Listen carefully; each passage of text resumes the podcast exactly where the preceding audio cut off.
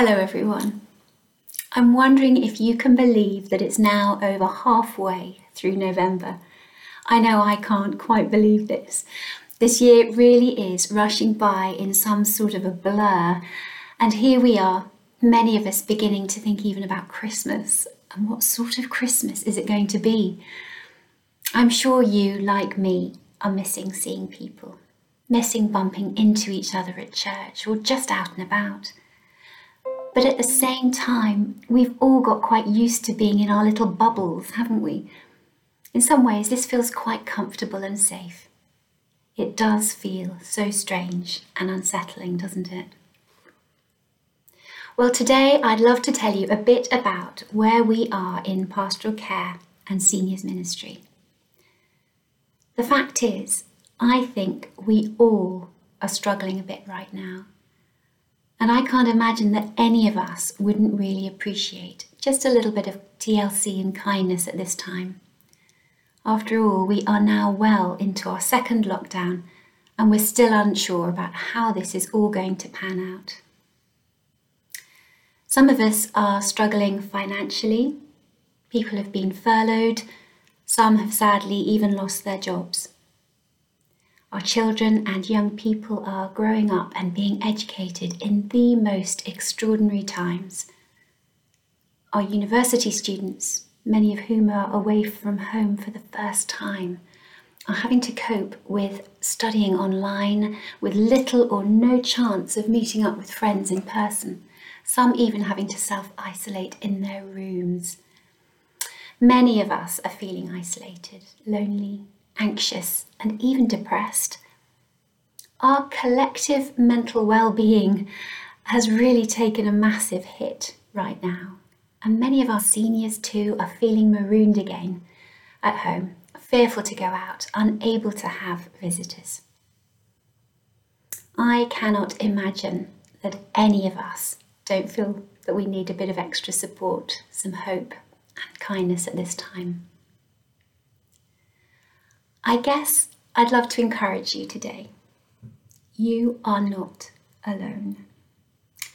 Even if we're not all able to meet up, however you are feeling, wherever you are, God still longs to come alongside you, to assure you of his love and faithfulness, and to bring you his hope and his peace. He also longs to use us. Someone said something really helpful to me at the weekend. We were just chatting about how things are not quite as we would want them to be. And if we're honest, perhaps church is not as we would want it to be right now. Maybe, she suggested, God wants us to be part of the solution. This is one of our church values, isn't it? All involved. I'm really sure that God would love to use us as His hands, His feet, and His voice. And there are a number of things I think we can be doing at this time. The first thing is to pray. Ask the Lord how He'd like you to pray. Ask Him who to pray for. Ask Him what else you can be doing right now. The second thing is to pick up the phone and call that person that maybe God has placed in your mind. Make contact with them. Ask that person how they're doing. Are they coping okay? Do they need any extra support or help? Offer to pray for them. If you're in a small group, please do ring each other. Keep in touch. Encourage and support each other where you can. If you're not already in a small group and would like to join one, please do contact Richard and he can help you find a good group. We would love you to feel part of a group right now. Now, more than ever, it's so important for us to stay connected with each other. The next thing I'd like to mention is love and care.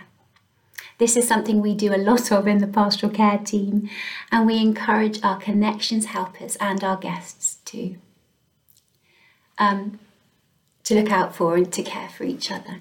But we can all do this It doesn't matter how old or how young we are, love and care can be shown in the simplest of ways.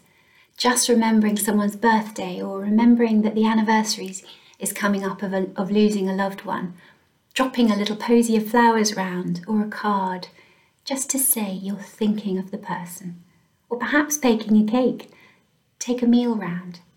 These sorts of things are so important. They tell the person that they're special, valued, and precious.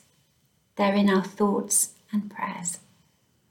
Or maybe it's just a text um, or an email. Again, if someone is struggling, a text or a message pinging on their phone telling them that they are being thought of and prayed for could make all the difference. I think at this time, more than ever, we need to try and stay connected please do look out for your friends and your neighbours and others that perhaps you don't know too well. This could be just the opportunity for you to take a step towards them through praying for them and also making contact. Love and care. Isn't this just what Jesus would do if he was physically here with us on earth? Our cascade of care continues we're now, I cannot believe this, we're now into our eight months of running this since the beginning of lockdown. So, so many older people um, are being supported by a fantastic army of, of, of volunteers. If this is something you'd like to get a little bit more involved with, or if you know of someone who perhaps needs some extra support at this time, please email us on the Careline email address or the Careline phone line. If you are approaching or are recently retired, I'd love to encourage you to join us in what we're now calling our mini, mini walk and talks. In normal times, um, we could all walk together. Over the summer, we walked in bubbles of six. Now we're walking in pairs, and this is working really well. It's really important to keep fit and well, if at all possible, and walking whilst we're talking is so good. If you're interested, our next um, mini mini walk and talk is this Thursday at two o'clock. But please contact the church office for dates. Um, they tend to be on either a Tuesday or a Thursday afternoon.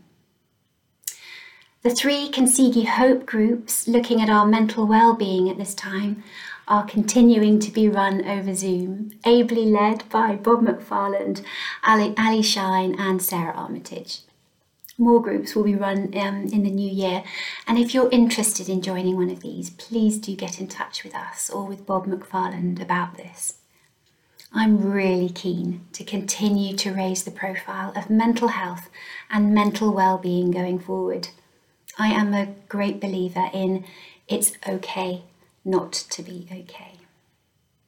Again, if you are listening to this and are struggling a bit right now and feel as if you need somebody special and lovely to come alongside you and chat maybe on the phone, or perhaps you need signposting to more specific help, please get in touch. And lastly, a quick update on the Daily Hope. It continues to be described by well, thousands of older people, I think, as an absolute lifeline.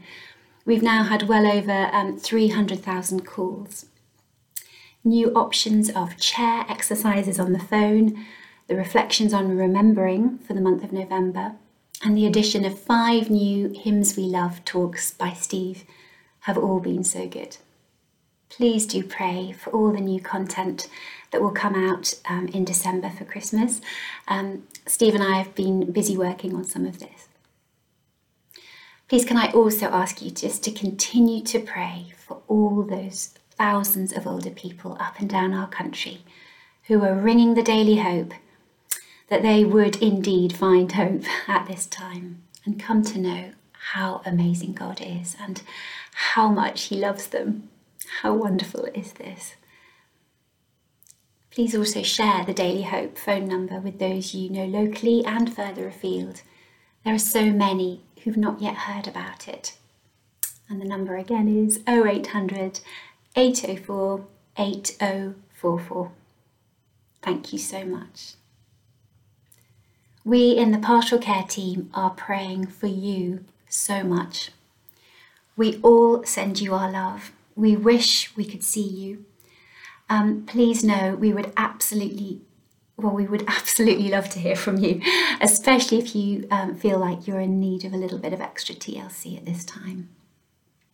As many of you know, my favourite psalm for this time is Psalm 46. Can I leave you just with a couple of um, words from verses 1 and 2? God is our refuge and strength, an ever present help in trouble. Therefore, we will not fear. Thank you for listening.